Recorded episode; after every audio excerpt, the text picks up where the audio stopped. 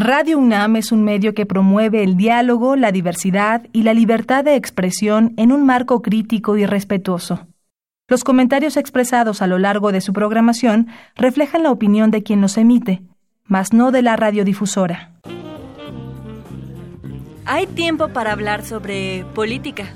Además de que debe de haber una ruptura del orden constitucional, debe haber un proyecto político, debe de haber un acuerdo político y esas condiciones ahorita no las veo cultura. Pero ahora llega Roma y es una película que no encaja con la fórmula, que tuvo la forma del agua, que no encaja con la cultura cinematográfica que estaba en Bergman. Tiempo para hablar sobre sociedad.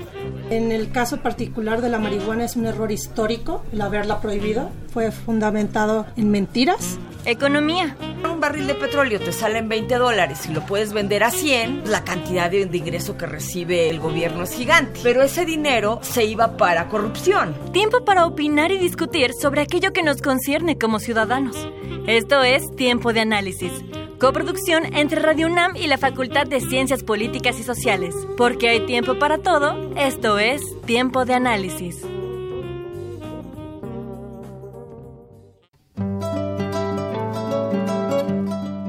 La actual crisis política en Chile se desató el pasado 7 de octubre cuando por una recomendación de un panel de expertos del transporte público, el gobierno del presidente Sebastián Piñera decidió aumentar el precio del pasaje del metro 30 pesos más, lo que lo llevaría a costar un máximo de 830 pesos chilenos. 21 pesos mexicanos aproximadamente. A manera de protesta, los estudiantes chilenos comenzaron a realizar evasiones masivas en el metro e ingresaron al servicio sin pagar. La situación comenzó a tensarse con el pasar de los días. Las protestas incrementaron en las calles de Santiago con la quema de diferentes estaciones del metro, saqueos de supermercado y ataques a varias instalaciones públicas. Fue entonces cuando el gobierno del presidente Piñera decretó estado de emergencia, desplegando a los militares y ordenando toque de queda.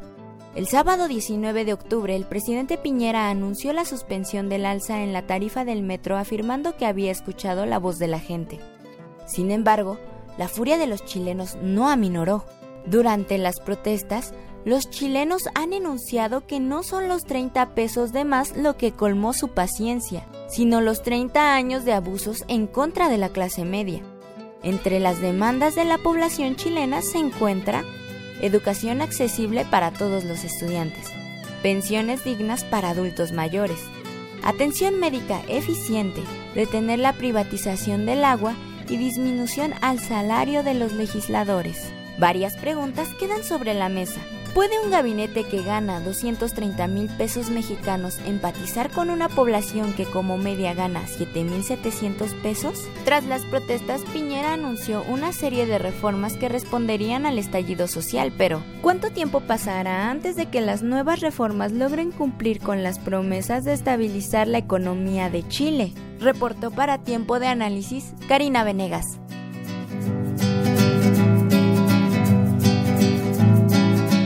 Buenas noches. La saluda Mariana Paricio. Le damos la cordial, la cordial bienvenida a Tiempo de Análisis, el programa radiofónico de la Facultad de Ciencias Políticas y Sociales de la UNAM.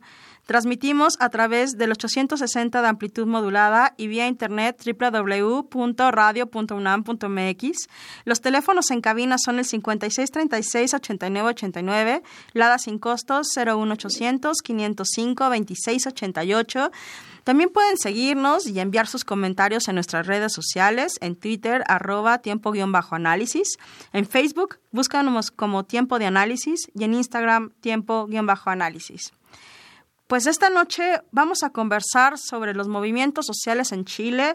Es un, son eventos, varios eventos con ya varios días. Eh, en, eh, tomando su curso y para ello tenemos dos eh, queridas invitadas en esta ocasión, la doctora Consuelo Silva Flores. Ella es investigadora asociada en la Facultad Latinoamericana de Ciencias Sociales en Chile, es coordinadora del Grupo de Trabajo Integración Regional y Unidad Latinoamericana del Consejo Latinoamericano de Ciencias Sociales y miembro de la Red de Economía Mundial, REDEM. Eh, bienvenida, doctora Silva. Bueno, eh, muchas gracias por la invitación y muy, muy dispuesta a compartir la situación de Chile. Muchísimas gracias, doctora Silva. Y también aquí en cabina tenemos a la doctora Carla Ulloa Inostroza. Ella es doctora en estudios latinoamericanos por la UNAM, coordinadora del diplomado en Introducción a la Teoría e Investigación Feminista y es miembro de la Comisión Académica de la Asamblea de Chilenos Movilizados en la Ciudad de México. Doctora Ulloa, bienvenida. Muchas gracias por la invitación, Mariana. Pues bueno, eh, nos toca eh, desafortunadamente, a partir de los eventos de la movilización en Chile, eh, analizarlo y también es de interés eh, poder compartir con, con, el auditorio de Radio UNAM, tratar de entender un poco de dónde surge el movimiento, hacia dónde va, eh, si podemos ver algún cauce legal, institucional o o estamos en un impasse. Y para eso quisiera comenzar contigo, eh, doctora Silva. ¿Cómo nos podrías, nos podrías dar un mapa sobre lo que está pasando en Chile ahora en la, con la movilización a más de, a más de 18 días, 16, 18 días del inicio del movimiento? Sí, eh, bueno, lo primero es eh, contarles un poco cómo surgió toda este, esta explosión social que se está viviendo en Chile. Esto surge a propósito de un alza en las tarifas del, metro, eh, donde los estudiantes asumen un protagonismo muy importante eh, en rechazo a esta medida y comienzan organizando eh, una evasión masiva para ingresar al metro sin pagar. Y con una consigna que fue muy simbólica, evadir también es luchar, y eh, al pasar de varios días, eh, estas movilizaciones entre estudiantes no, no decayeron y por el contrario eh, encontraron algún un grado de adhesión importante entre los usuarios del transporte metropolitano. hubo un punto de inflexión importante cuando se adhirió una parte importante de la población pero con, eh, con un cambio significativo en la movilización que ya superaba eh, solamente el reclamo del alza, sino que surgieron una serie de demandas eh, insatisfechas y esa es una, una de las cuestiones que es más relevante de estas movilizaciones, que es la diversidad de demandas y la muestra de indignación de la población frente a la gran desigualdad. Yo creo que eso ha quedado muy marcado, eh, la desigualdad profunda que, afecta a la población. Eh, y bueno, fundamentalmente en qué temas? En salud, en pensiones, en el transporte público, en el acceso a la salud eh, para las personas adultas mayores, en la educación que no es pública, sino que es privada, en todos sus segmentos. Eh, entonces son demasiados temas. La alimentación, que es muy, eh, tiene precios extraordinariamente altos y por lo tanto tiene un, deterioro muy grande para las personas adultas mayores que perciben pensiones muy bajas. Eh, y recordemos que los salarios en Chile son extraordinariamente bajos, que más del 50% por ciento de, la, de los trabajadores ocupados perciben menos de 550 dólares al mes. Es muy bajo. Son una serie de demandas que se acumularon y eh, generó este estallido eh, social. Ahora, otra cuestión que yo quisiera resaltar es que este es un movimiento que no tiene un liderazgo político ni social, eh, surge de manera espontánea. y lo que ha pasado es que surge como un reclamo en particular a una demanda que es el alza de tarifas deriva en una serie o una suma de demandas eh, sociales insatisfechas y hoy día eh, la gran demanda que agrupa todas las anteriores es una asamblea constituyente o un nuevo pacto social, eh, que es discutir una nueva forma de, organizarse, de, de, tener una carta fundamental y que sea discutida por todos los ciudadanos. Y eso es una cuestión muy importante y creo que eso ha sido uno de los aspectos que ha impedido el agotamiento de las movilizaciones porque lo que se busca es que realmente hay una respuesta a este punto. Más que salarios, eh, aumento de salarios, mejoramiento de las pensiones, es cambiar la constitución. Y, semejante tema en el que estamos enfrente, ¿ah? porque una de las, digamos, grandes eh, demandas que podemos tener al partido de la concertación, justo el partido, eh, la alternancia durante la dictadura, eh, cuando deja eh, Pinochet el, el, gobierno de, de, Chile en aquel momento, pues justo tiene que ver con con la constitución chilena, donde hay ahí grandes, eh, grandes candados de la dictadura hacia la, en aquel momento la transición de la democracia y que tanto los gobiernos de la concertación como el anterior gobierno de Piñera nunca se, eh, se puso en la mesa eh, pública y en el debate la posibilidad de modificación, lo cual es un, es un tema bastante interesante. Pero me gustaría, doctor Ulloa, que nos dijera en términos históricos por qué ahora los chilenos eh, junto con estas movilizaciones que sobrepasan ya no solamente la demanda por, por el costo del transporte, por las carencias en términos de costo eh, salario y con la incapacidad de tener la posibilidad de acceso a los bienes más primarios que una sociedad podría tener. ¿De dónde surge eh, esta, si lo podemos explicar al auditorio, este problema de la constitución y, y, de que tengan los chilenos una mejor calidad de vida en, en, esta, en esto que llamamos por mucho tiempo transición a la democracia, que ya pasó eso, ya tenemos una alternancia política, pasamos de, ¿no? de los gobiernos de la concertación a la derecha y volvemos acá. ¿Por qué ahora en este momento es posible esta aglutinación de movilización social para, para, para pedir eh, con esto que nos decía la doctora, la doctora Silva, es un movimiento espontáneo sin liderazgo político, pero que uno ya, eh, que el resultado fundamental es un, un, una propuesta de cambio político y profundo. Bueno, lo que podemos señalar es que a partir de de todas las reformas neoliberales que instala Pinochet desde el año 1978 hasta 1982 aproximadamente, se genera un sistema de vida extremadamente complejo. Chile ha sido estudiado como caso paradigmático de la imposición del neoliberalismo. Fue el primer país de la Tierra donde se dan estas reformas. De hecho, Naomi Klein, que tiene ese famoso libro La doctrina del shock, explica bastante bien cómo se instala en medio de una dictadura genocida totalmente eh, brutal con desapariciones sistemáticas, con violaciones sistemáticas de los derechos humanos desde 1973 hasta hasta prácticamente 1990.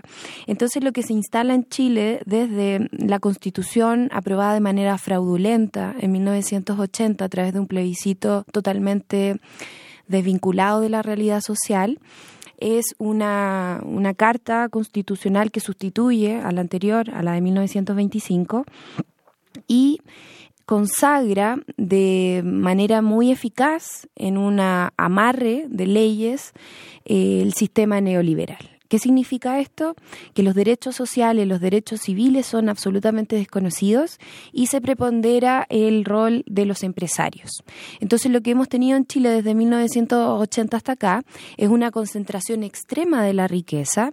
Si miramos las cifras de la OCDE, Chile es el país que tiene a los billonarios, o sea, a los multimillonarios más ricos de la Tierra, que concentran el capital en prácticamente tres o cuatro personas. Entonces, eh, el presidente de la República actual, Sebastián Piñera, es una de las tres personas más ricas del país. Concentra en sí mismo un montón de... Eh, bueno, un montón de símbolos que hacen que la población estalle, porque, como bien decía la colega anteriormente, esto inicia por la evasión del metro, ¿cierto? Porque se sube el aumento del precio, el metro de Chile vale 20 pesos mexicanos, para que nos hagamos una idea, sube allá y eh, es muy chocante ver a un líder político que ha evadido durante más de 30 años impuestos, que se robó un banco, que fue prófugo de la justicia, que fue favorecido por eh, la venta de los servicios públicos durante la dictadura. Eh, Pinochet privatizó más de 500 empresas estatales durante la dictadura y José Piñera, uno de los hermanos del actual presidente fue ministro de Economía y participó en toda esa privatización. Entonces, desde el punto de vista histórico, lo que tenemos es una acumulación de rabia, una acumulación de miseria de la clase trabajadora que alcanza niveles bastante espeluznantes. El 80% de la población no tiene dinero para llegar a fin de mes. Entonces, como ha dicho mucho la consigna en la calle, no son 30 pesos, son 30 años. Y además, por otro lado, desde el punto de vista histórico, Chile es un país que tiene una movilización social de larga data. Somos uno de los países que tiene una estructura de organización estudiantil, una de las más largas. Tenemos ya una federación de estudiantes universitarios que tiene 120 años de historia. Es importante recordar que cuando el presidente Salvador Allende asume el poder junto a la Unidad Popular, su discurso el día 4 de noviembre de 1970 es en el balcón de la Federación de Estudiantes de la Universidad de Chile. ¿Por qué? Porque los estudiantes desde el siglo XIX, desde Francisco Bilbao, pasando por Luis Emilio Recabarren, eh, el gobierno del presidente eh, Pedro Aguirre Cerda, hasta llegar a la Unidad Popular con Salvador Allende, los estudiantes siempre em, han concentrado una masa crítica de opinión y de crítica al modelo chileno, que es un país muy chico, históricamente dominado por una oligarquía terrateniente que goza de los beneficios de la venta de los recursos de las materias primas. Entonces lo que hay en Chile es una acumulación de malestar, de miseria y de rabia que estalla porque el día 18 de octubre el presidente decide, eh, ante estas evasiones masivas al metro hecha por menores de edad, decide sacar al ejército a las calles lo que significa para nosotros que nacimos en dictadura una rememoranza terrible a las dramáticas violaciones de derechos humanos ocurridas durante la dictadura y durante gran parte de la democracia, porque recordemos también que el pueblo mapuche ha sido sistemáticamente violado en sus derechos. Todas esas violaciones a los derechos humanos durante la dictadura, prácticamente todas, están impunes. Entonces, revivir esto de manera tan traumática ha significado, desde mi punto de vista y desde, bueno, desde el punto de vista de muchas personas, ha significado también una activación de la rebeldía, una fuerza y una memoria colectiva. Entonces, no es azaroso que estemos cantando las canciones que cantamos, el derecho a vivir en paz, la canción de los prisioneros, porque hay una memoria histórica muy fuerte, muy enlazada a ese trauma de la dictadura que se está desplegando. Eso es lo que podríamos decir a grandes rasgos. Y, digamos, es eh, este sentimiento, esta, esta, esta memoria, ¿no? este recuerdo sobre, sobre el ejército en las calles. Eh, doctora Silva, usted que, usted que está muy cercano a la movilización y el ejército en las calles, ¿cómo, ¿cómo podríamos decir al auditorio el sentimiento de los chilenos? Porque por un lado hay una, hay una masa importante eh, de la población en las calles sufriendo los embates del ejército. Eh, el mismo Piñera eh, decretó un estado de emergencia, ha tomado algunas medidas que no solucionan eh, ni siquiera eh, el tema, digamos, las demandas de la, de la sociedad. Pero, ¿qué significa para Chile volver a, volver a ser partícipes del ejército en las calles? Sí, Mariana, se escucha muy entrecortado, no, no entendí bien. Ya, eh, si, ¿qué, qué, qué es, ¿cuál es el sentir del, de la población chilena eh, con el ejército en las calles? Porque hay que, hay que recordar que pues eh, el presidente Piñera eh, justo eh, mandó a, reprimir las protestas y ya nos decía eh, la doctora Ulloa pues esta, esta parte histórica de memoria que también se está retomando por muchas de la movilización. Eh, que, ¿Cuál es el sentir de los chilenos con, con el ejército en las calles, la represión y las demandas?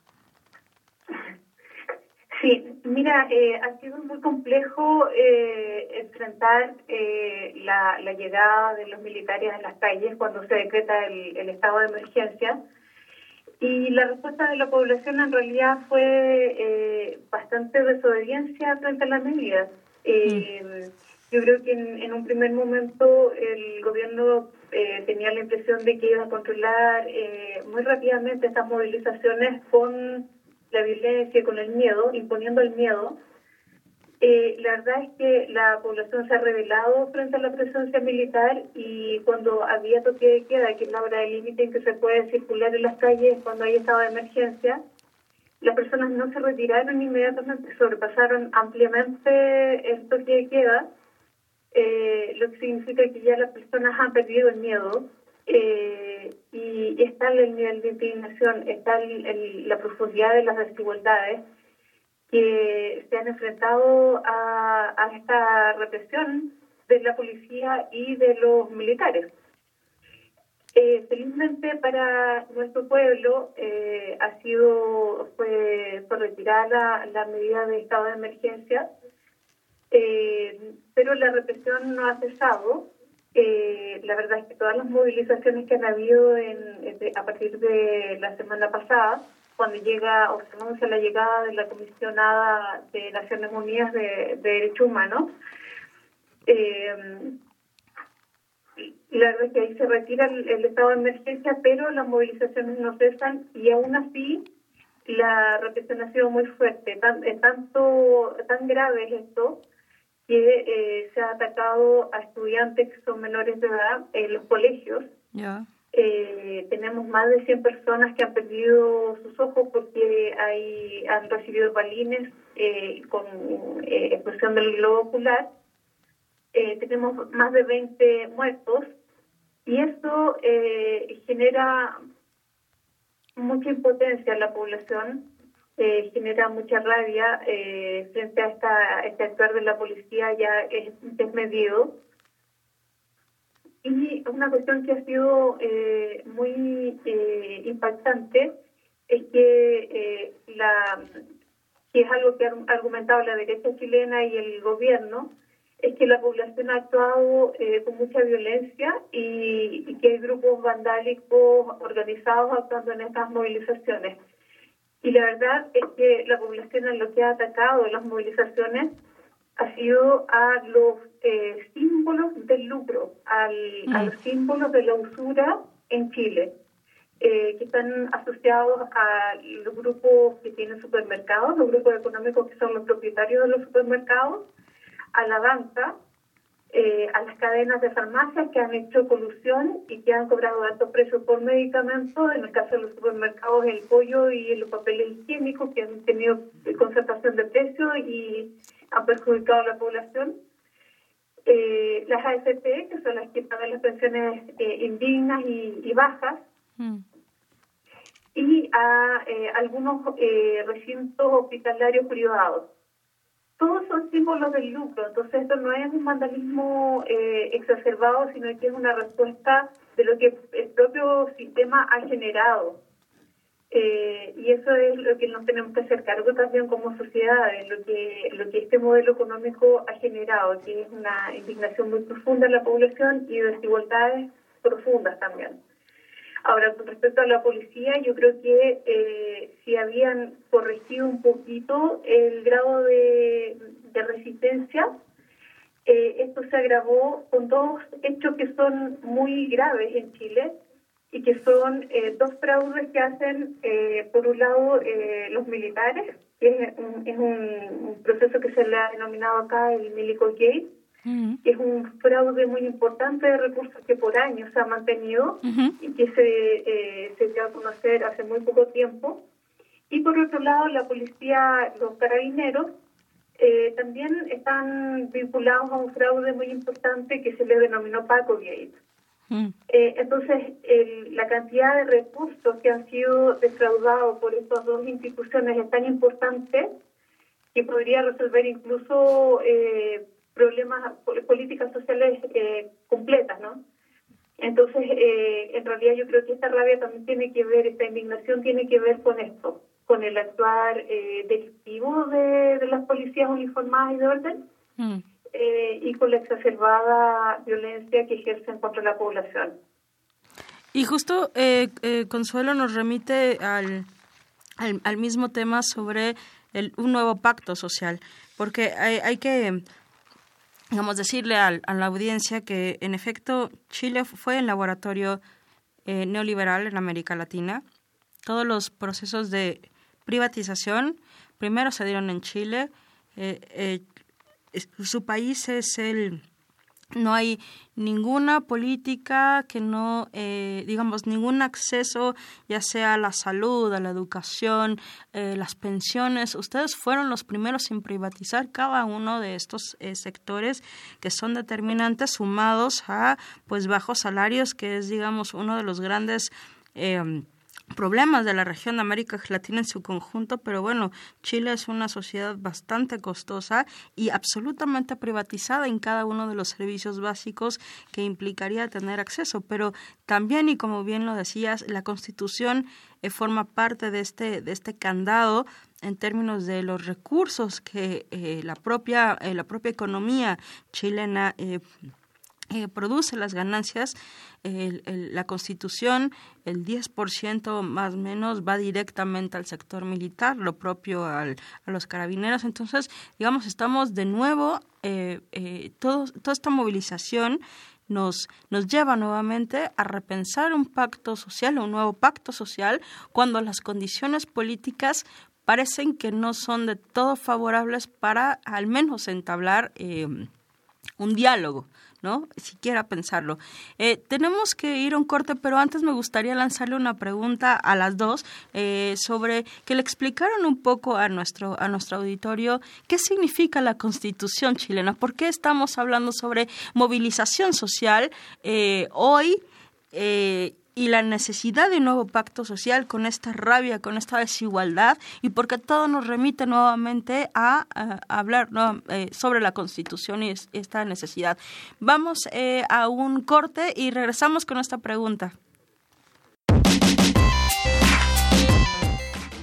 Avalancha. Hoy en día es fácil identificar a muchos personajes pues llegan a significar mucho para las personas que los conocen como Goku de Dragon Ball o Serena Tsukino de Sailor Moon, que tienen el rol de embajadores para Tokio 2020, a favor de los Juegos Olímpicos. Por supuesto, los personajes pueden tener diferentes influencias. Imaginemos un personaje simbólico por su elocuencia y distintivas características de conejo. Juan Carlos Bodoque, personaje del show 31 Minutos, noticiero que partió a un futuro proyecto musical. Juan Carlos se ha caracterizado por ser un personaje crítico a favor de las humanidades, la naturaleza y bastante curioso de los problemas en apariencia insignificantes para el resto. Tan influyente como él solo puede ser, puede lograr que la gente se divierta en una fiesta o los golpea con su guitarra, o logra generar empatía en relación a los problemas políticos actuales de Chile, sumándose a las manifestaciones con ese carisma que lo distingue. Para muchos, una acción más que define al personaje. Para otros, una clara manifestación de inconformidad. Donde uno de los personajes más populares de Latinoamérica se suma a las filas del revuelo junto a sus compatriotas para lograr un futuro mejor. Porque él ya vio demasiada mierda. Para tiempo de análisis, soy Hetzaí Velasco.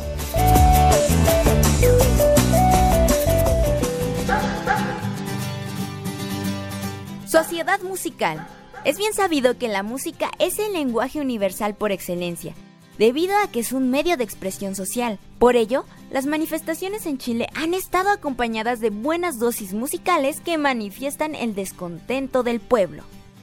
El pasado 25 de octubre, durante la Gran Marcha, más de un millón de personas corearon el baile de los que sobran.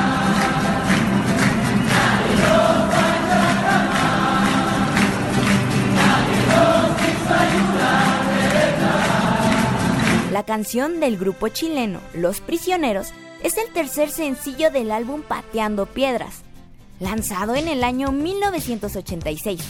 El baile de los que sobran ilustra de manera amargada y desesperada la diferencia entre clases sociales en Chile. Sin embargo, esta no es la única canción que suena entre los chilenos a manera de protesta.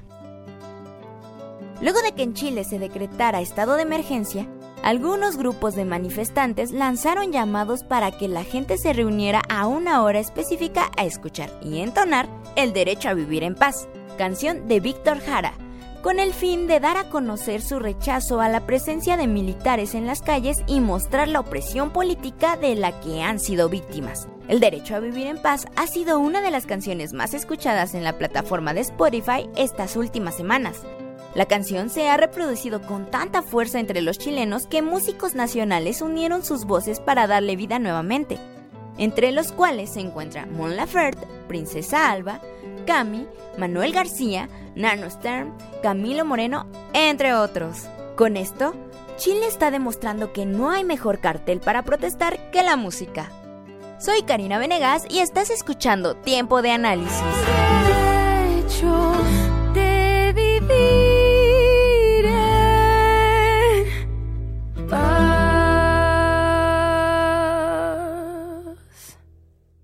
Pues bueno, regresamos eh, con la conversación sobre los movimientos sociales en Chile. Tenemos a nuestras dos invitadas, doctora Consuelo Silva Flores, eh, de la Flaxo eh, Ecuador, y la doctora Carla Ulloa, coordinadora del diplomado en Introducción a la Teoría de Investigación Feminista en la UNAM. Pues siguiendo con, la, con, lo, con lo que nos quedamos en el tintero, Consuelo, ¿qué, ¿qué nos podrías decir respecto a nuestra última pregunta? Sí, bueno, yo lo primero que quisiera señalar es que eh, aquí hay una, un cierto consenso en que es necesario eh, fijar una nueva carta eh, fundamental, una carta magna. Ahora, hay, hay dos posiciones en esto, ¿no? Uno que plantean que no hay un nuevo pacto social, sino que este sería el primer pacto social si es que acontece con participación de la ciudadanía. Mm. Y hay otro sector que es eh, donde está la clase política eh, involucrada que habla de un nuevo pacto social. Ahora, ¿por qué es, tan importante este aspecto y por qué ha sido tan discutido y se ha generado una serie de mm, actividades que son muy interesantes, que son los cabildos ciudadanos, que son extensiones en el territorio donde comienzan a discutirse qué temas quisieran eh, que estén incorporados en la Constitución o cuáles son las modificaciones que se quisieran tener respecto de, la existente y qué proceso sería el más pertinente para el momento social y político que estamos viviendo. Entonces, esto yo creo que es fundamental tenerlo en cuenta para entender lo que está ocurriendo en Chile, porque eh, cuando eh, se fija la constitución que está en funciones, ocurren en dictaduras, donde fue elaborada por, eh, bueno, por, los militares, con un equipo ideológico eh, afiliado a la UDI, que es el partido político de la extrema izquierda, perdón, de la extrema derecha, y que no, donde no hubo ningún tipo de participación y hubo un plebiscito para aprobarla, pero fue un plebiscito con mucha presión eh, donde la ciudadanía no, no tuvo ningún tipo de participación ni transparencia respecto al proceso.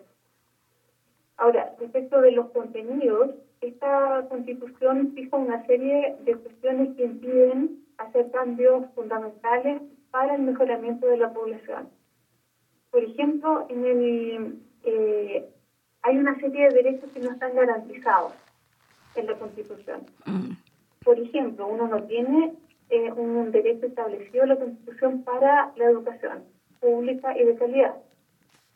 Eh, no está garantizado constitucionalmente tampoco el acceso a la salud, sino que está garantizado el derecho a elegir un sistema de salud, que puede ser público o privado. Eh, y el sistema de pensiones que también está eh, fijado constitucionalmente y que será un sistema mixto, ¿no? Y que tenderá a ser un, sistema privado como el que tenemos hoy día. Ser una serie de derechos que están eh, vulnerados constitucionalmente, pero tampoco se resguardan los recursos naturales como recursos estratégicos, como ocurre hoy día, por ejemplo, en el Ecuador o en Bolivia y eso permitió de alguna manera que llegaran eh, capitales privados a establecerse en sectores que son los estratégicos y que impiden que Chile tenga un tipo de desarrollo distinto. Eh, ahora, bueno, eso como para contar cómo fue el escenario en que se fija la Constitución de los 80. Cuando hablamos de un nuevo pacto social, es que requerimos eh, una constitución con participación ciudadana, con una asamblea constituyente, no eh, porque hay tres tipos de escenarios que se han marcado en Chile, que eh, eh, fijar una comisión bicameral, que sería una elección en el Parlamento, en, las dos cámaras, que fijarían la carta fundamental siguiente, los contenidos de ella. La segunda opción es una comisión de expertos y esto ha sido descartado ya porque eh, no sería bien visto y no estaría acorde con el momento social y político que vive Chile. La tercera opción es una asamblea constituyente. Yo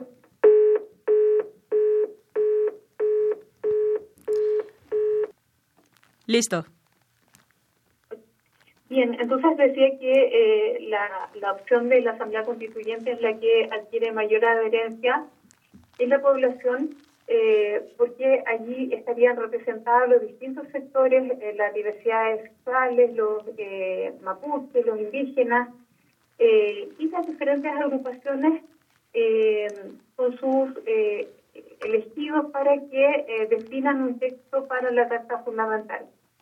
Ahora, ¿por qué ha rechazado por la mayoría de la población la, la opción de que la nueva constitución sea elaborada por la comisión bicameral, eh, porque hay un fuerte cuestionamiento a la clase política, eh, fundamentalmente porque eh, es el conjunto de la clase política que en el 2015 se vio involucrada en eventos de corrupción y de financiamiento ilegal de la política por grupos económicos que fueron los que decidieron las legislaciones sectoriales y estadísticas eh, de acuerdo a sus propios intereses.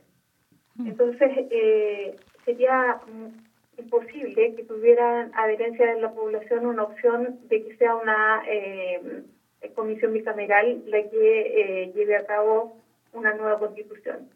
Por eso es que adquiere tanta fuerza la Asamblea Constituyente, tal como lo decía, esto ha llevado eh, a que la población se organice y desarrolle cabildos ciudadanos, que son expresiones territoriales donde se discuten las diferentes temáticas que quisieran que sean incorporadas en la Constitución eh, y de qué mecanismo seguir. Yo creo que esto ha sido recogido como una inquietud importante de la población y de hecho son los propios parlamentarios los que propusieron en el Parlamento eh, un proyecto eh, para eh, evaluar o posibilitar que haya un plebiscito y que haya una nueva constitución, que haya un proceso para una nueva constitución.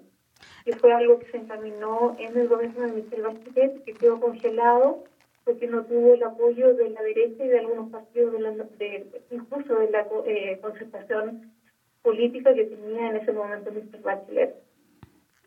Yo creo que es necesario eh, hoy día tener una nueva constitución eh, que permita garantizar los derechos de los ciudadanos, eh, que permita transparentar un proceso que nunca ha habido aquí en Chile y que le dé participación, y una participación con transparencia y, democracia. Y yo creo que eso sería una vía para resolver eh, este estallido social que tenemos hoy día en, Chile. Y eso, eso me, me, hace preguntar, ¿hay condiciones políticas para, para pensar en, en, en digamos, no, no, le pongamos adjetivos si es el primer pacto social o el nuevo pacto social. Entiendo que hay, hay un, hay un trasfondo importante, pero si, si no le ponemos adjetivos al pacto social, eh, ¿ustedes identifican que hay, que hay, digamos, un ambiente político favorable para, para incorporar a la sociedad, a las demandas sociales y darle una vía para resolver la movilización? ¿Qué, piensas de, de, esto, Carla? Bueno, se ve complejo porque la reacción del gobierno ha sido bastante pésima, ha habido poca política, poco han hecho poca política, han optado por el camino conocido que ha sido la represión extrema a la población por sacar a los militares y a los carabineros a las calles y respaldarlos. El presidente, en vez de reunirse con las familias víctimas de la represión, tanto de las violaciones, tanto de los eh, asesinatos a quemarropa, tenemos videos, cientos de videos que prueban esta, estos hechos, su decisión ha sido respaldar a la policía, respaldar a los militares y seguir con el lenguaje que utilizó Pinochet durante toda la dictadura, que es el tema de los violentistas, desconociendo demandas que son absolutamente legítimas y desconociendo un pueblo que tiene una organización, una autogestión bastante impactante. Tenemos cabildos en todo el país, eh, realizados por gente de todas las edades, y hay una autogestión un autoaprendizaje muy relevante. Hay argumentos poderosos que están en la mesa y que eh, son tomados por Piñera como, como reclamos no válidos. Entonces es, es difícil cuando no hay interlocutores también que sean válidos, porque es cierto que la clase política ha sido sumamente desacreditada, producto de todos los casos de corrupción, pero también los pequeños eh, esfuerzos que han habido desde la Cámara de Diputados y del Senado, porque no todos los políticos son iguales, eso hay que tenerlo muy claro, no todas las personas piensan igual. Lo que ha pasado es que cada vez que se ha tratado de reformar alguna ley, en la Constitución, eso ha ido a parar a una a un resquicio legal que se llama Tribunal Constitucional. Y ese Tribunal Constitucional decide si estas reformas son legítimas o no. Y este Tribunal Constitucional ha fallado absolutamente todas las veces en contra de las reformas que vienen a tratar de solucionar los problemas. Entonces el problema es que el mecanismo de la Constitución de Jaime Guzmán de 1980 es... Eh, es, es difícil, es muy complicado de resolver. Ahora, yo confío en en toda esta experiencia de autogestión, que, eh, de insurrección popular, de aprendizaje y de politización. Se ha acelerado el tiempo histórico en Chile. Es impresionante ver cómo la gente en todos los rincones del país está discutiendo sobre la propiedad del agua, porque hemos visto noticias que han sido sumamente impactantes. Eh, hasta hace pocos días, bueno, desde que estalló esta protesta el 18 de octubre hasta ahora, hemos visto cómo los cauces de los ríos han recobrado su, su flujo histórico. ¿Por qué? Porque el agua es privada en Chile y está en manos de eh, sectores terratenientes, sectores productivos de la minería y frente al estallido social se han asustado y han liberado el agua, por ejemplo. Hemos visto también como el pueblo mapuche, que lleva 25, 30 años de represión extremadamente brutal, ha puesto en la mesa eh, sus demandas y esas demandas son absolutamente mayoritarias de la sociedad, porque esa represión que se ensayó en Temuco, en el Gualmapu, se está ensayando, o sea, se está desplegando hoy día en todo el territorio. Entonces tú ves que las manifestaciones están siempre con una bandera mapuche, porque es un símbolo, es, es, el, es la resistencia frente a la brutalidad del capital. Y bueno, yo creo que la constitución debe ser modificada eh, o sea, no modificada, perdón, debe ser abolida. Yo creo que es, urgente que tengamos una constitución legítima, que sea expresión popular eh, de lo que necesitamos como sociedad. El modelo chileno fracasó, y hay que entenderlo. El neoliberalismo ultranza fracasó totalmente, solo ha provocado dolor, malestar, eh, abuso y concentración extrema de la riqueza en pocas manos. Eh, por otro lado, algunos mecanismos de resolución política que se han adoptado hasta ahora han sido ineficaces porque, por ejemplo, para poner un caso desde el punto de vista de las demandas feministas, eh, la presidenta Bachelet generó toda una reforma eh, para solucionar el tema de la interrupción del, del embarazo, porque Chile es uno de los países que eh, tenía penado el aborto en todas sus formas uno de los pocos países en el mundo. Y bueno, se genera esta ley de las tres causales en que se permite la interrupción del embarazo en tres casos muy específicos y el Tribunal Constitucional falla a favor de los grupos monoteístas que están exigiendo una objeción una objeción institucional. O sea, es es evidente que un médico puede puede pedir objeción de conciencia como persona, ¿cierto? Pero en Chile lo que se hizo es que el cristianismo, eh, los católicos y los evangélicos se pusieron de acuerdo para que las instituciones hospitalarias tuvieran una objeción de conciencia institucional. Y el Tribunal Constitucional, que es este mecanismo ideado eh, por la Constitución de Pinochet, falla a favor entonces de ello y se retrocede en ese derecho fundamental. Y ese mismo caso ha sucedido muchas veces.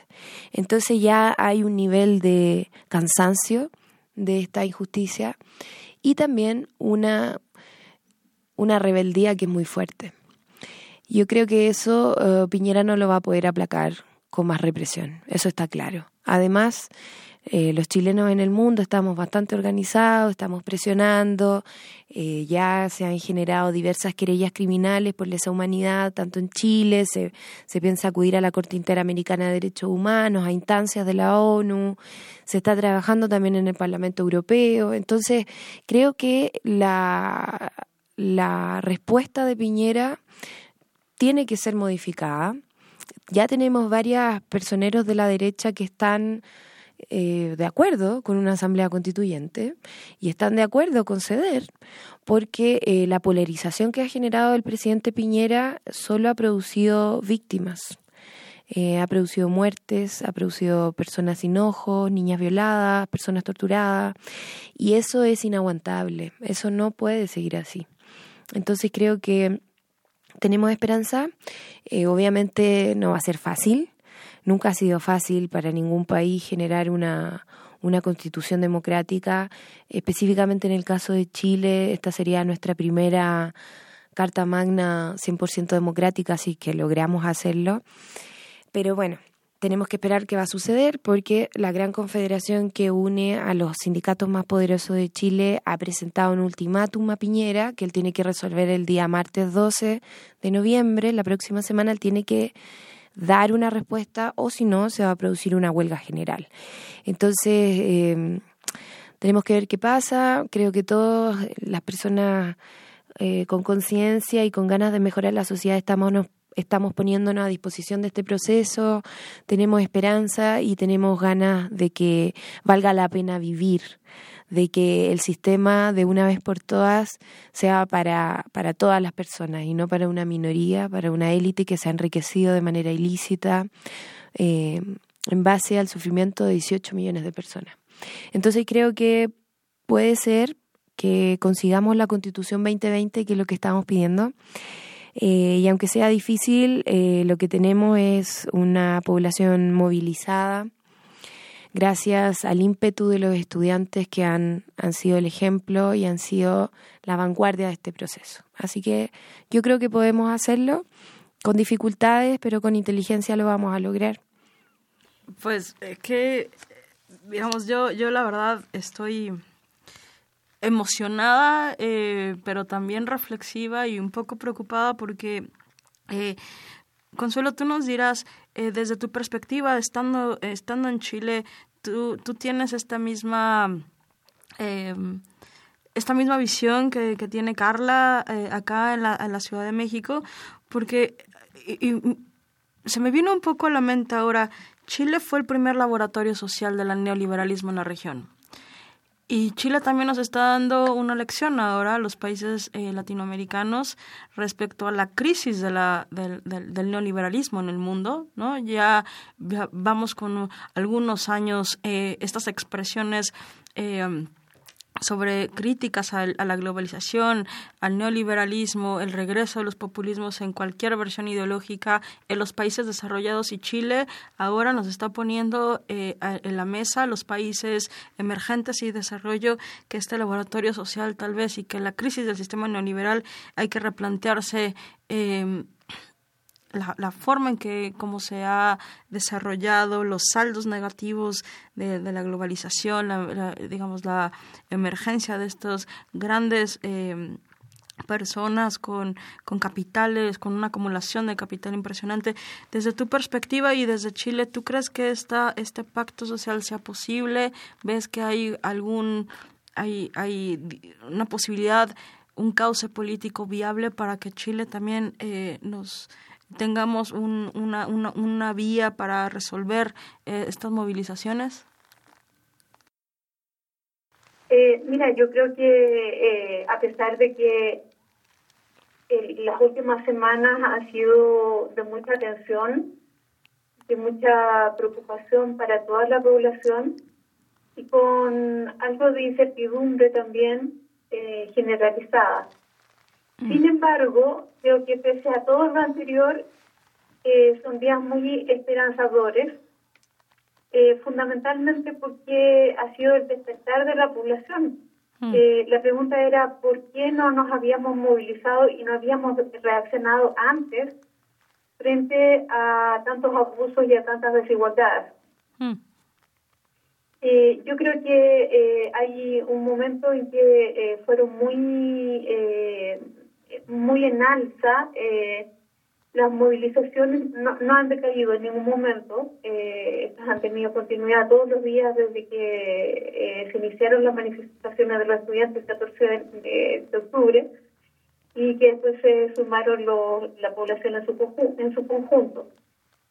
Sin embargo, pienso que está habiendo un proceso ya de, eh, eh, no sé si podríamos hablar de maduración, pero al menos de intento de reflexión de hacia dónde queremos ir, de qué queremos como sociedad eh, construir y cómo nos queremos también regir. Y es por eso que se plantea la Asamblea Constituyente. Mm. Yo creo que de parte de la población hay condiciones para impulsar un proceso de este tipo porque está la necesidad imperiosa de que, de que esto ocurra. Y por el lado de la clase política, yo creo que hay un sector de la derecha que no está llano a, a discutir una, eh, una nueva constitución mm. con participación ciudadana, o sea, una asamblea constituyente que es donde fije una nueva constitución. Eh, sin embargo, cada vez más han ido sumándose eh, más diputados, más senadores con disposición para apoyar eh, una asamblea constituyente.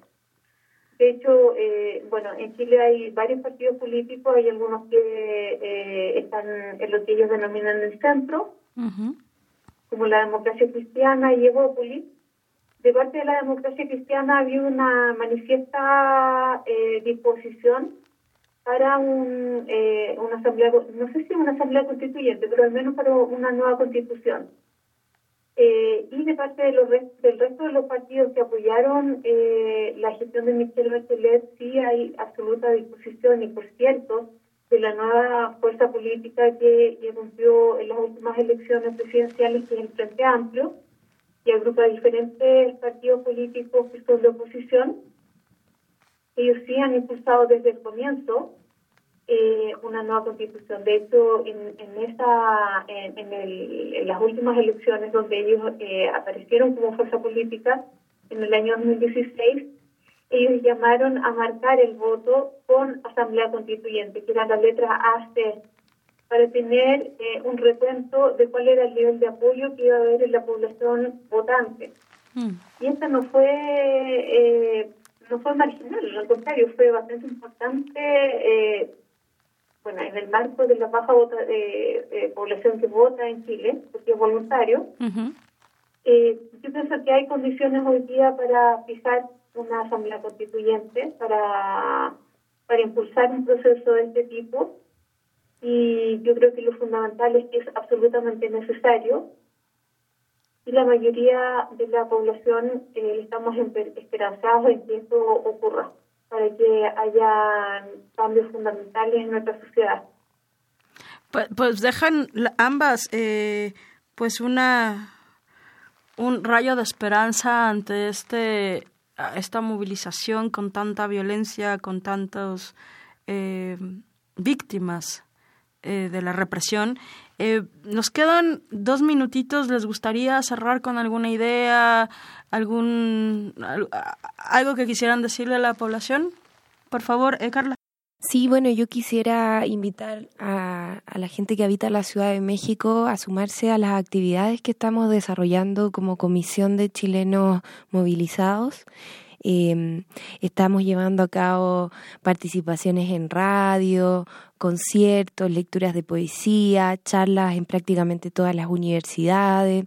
Somos un grupo de alrededor de 200, 250 personas que estamos tratando de hacer diálogo, eh, de explicar bien qué sucede en Chile, porque creemos que, bueno, toda nuestra América está sometida a un sistema similar eh, quienes vivimos acá también queremos democracia para México.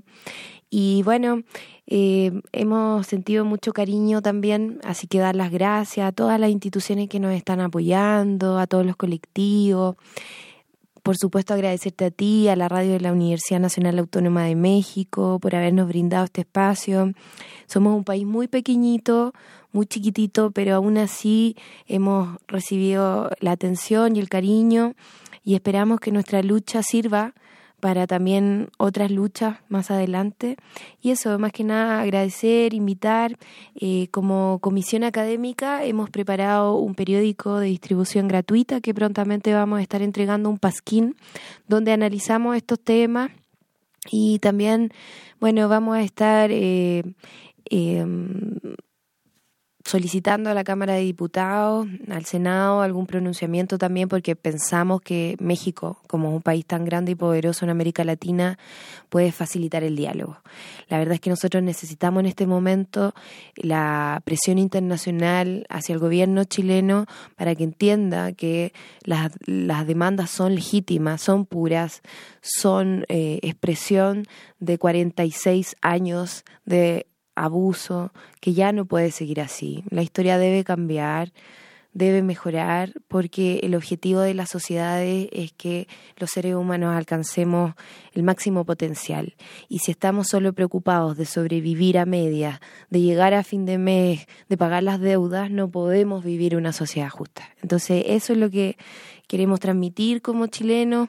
Queremos agradecer al juez Baltasar Garzón, que nos ha unido a todos los chilenos que estamos en el exterior y que nos ha mandatado también a, generar esta resistencia. Y bueno, agradecer también a, a Consuelo por sus palabras y mm, mandarle un fuerte y cariñoso saludo desde acá. Sé que está muy difícil la cosa allá, pero bueno, gracias también por la resistencia que estamos desplegando en todas partes muchas, muchas gracias, Carla. Consuelo, unas últimas palabras que quieras compartir. Sí, mira, eh, enfatizar que eh, este, este estallido social lo que ha provocado eh, o lo que ha ocasionado es que nos encontremos con, con las personas que están en tu entorno y podamos conversar porque el individualismo en Chile está, eh, ha penetrado a tal nivel que ha impedido el diálogo, el encuentro entre las personas y esta ilusión de la indignación ha generado eso, que nos podamos encontrar, eh, conocer cómo piensa quién está eh, a tu lado. Y yo creo que una cuestión que todo el mundo reivindica con mucha fuerza es que necesitamos la paz pero esa paz no va a llegar sin un nuevo pacto social y yo creo que es por eso que es tan importante que impulsemos la Asamblea Constituyente eh, para que nos volvamos a encontrar todos como pueblo. Pues no me queda, eh, me queda la esperanza después de, de, conversar con ustedes eh, y vamos a seguir, bueno, desde nuestro, aquí, desde la Ciudad de México, de esta parte del mundo, el proceso de los hermanos chilenos. Y les agradezco muchísimo que hayan aceptado nuestra invitación. La doctora Consuelo Silva Flores, investigadora asociada de Flaxo Chile. Eh, muchísimas gracias, Consuelo, desde, desde la República Hermana del Chile. Y a la doctora Carlos Yoa, eh, desde aquí, desde la Ciudad de México, miembro de la Comisión Académica de la Asamblea de Chilenos Movilizados en la Ciudad de México, pues no me queda más que agradecer. estuve en operación eh, de cabina y continuidad Tania Nicanor. Este programa es producido por la Coordinación de Extensión Universitaria de la Facultad de Ciencias Políticas y Sociales dirigida por Sergio Varela. El productor Oscar González, asistente de producción Jessica Martínez, en Servicio Social Karina Venegas. Se despide de ustedes Mariana Aparicio. Nos vemos muy prontito. Esto fue Tiempo de Análisis. Una coproducción de Radio UNAM y la Facultad de Ciencias Políticas y Sociales. Tiempo de Análisis. Política. Debate. Cultura. Sociedad. Economía. Periodismo. Movimientos sociales. Opina. Debate. Discute. Analiza. Tiempo de análisis.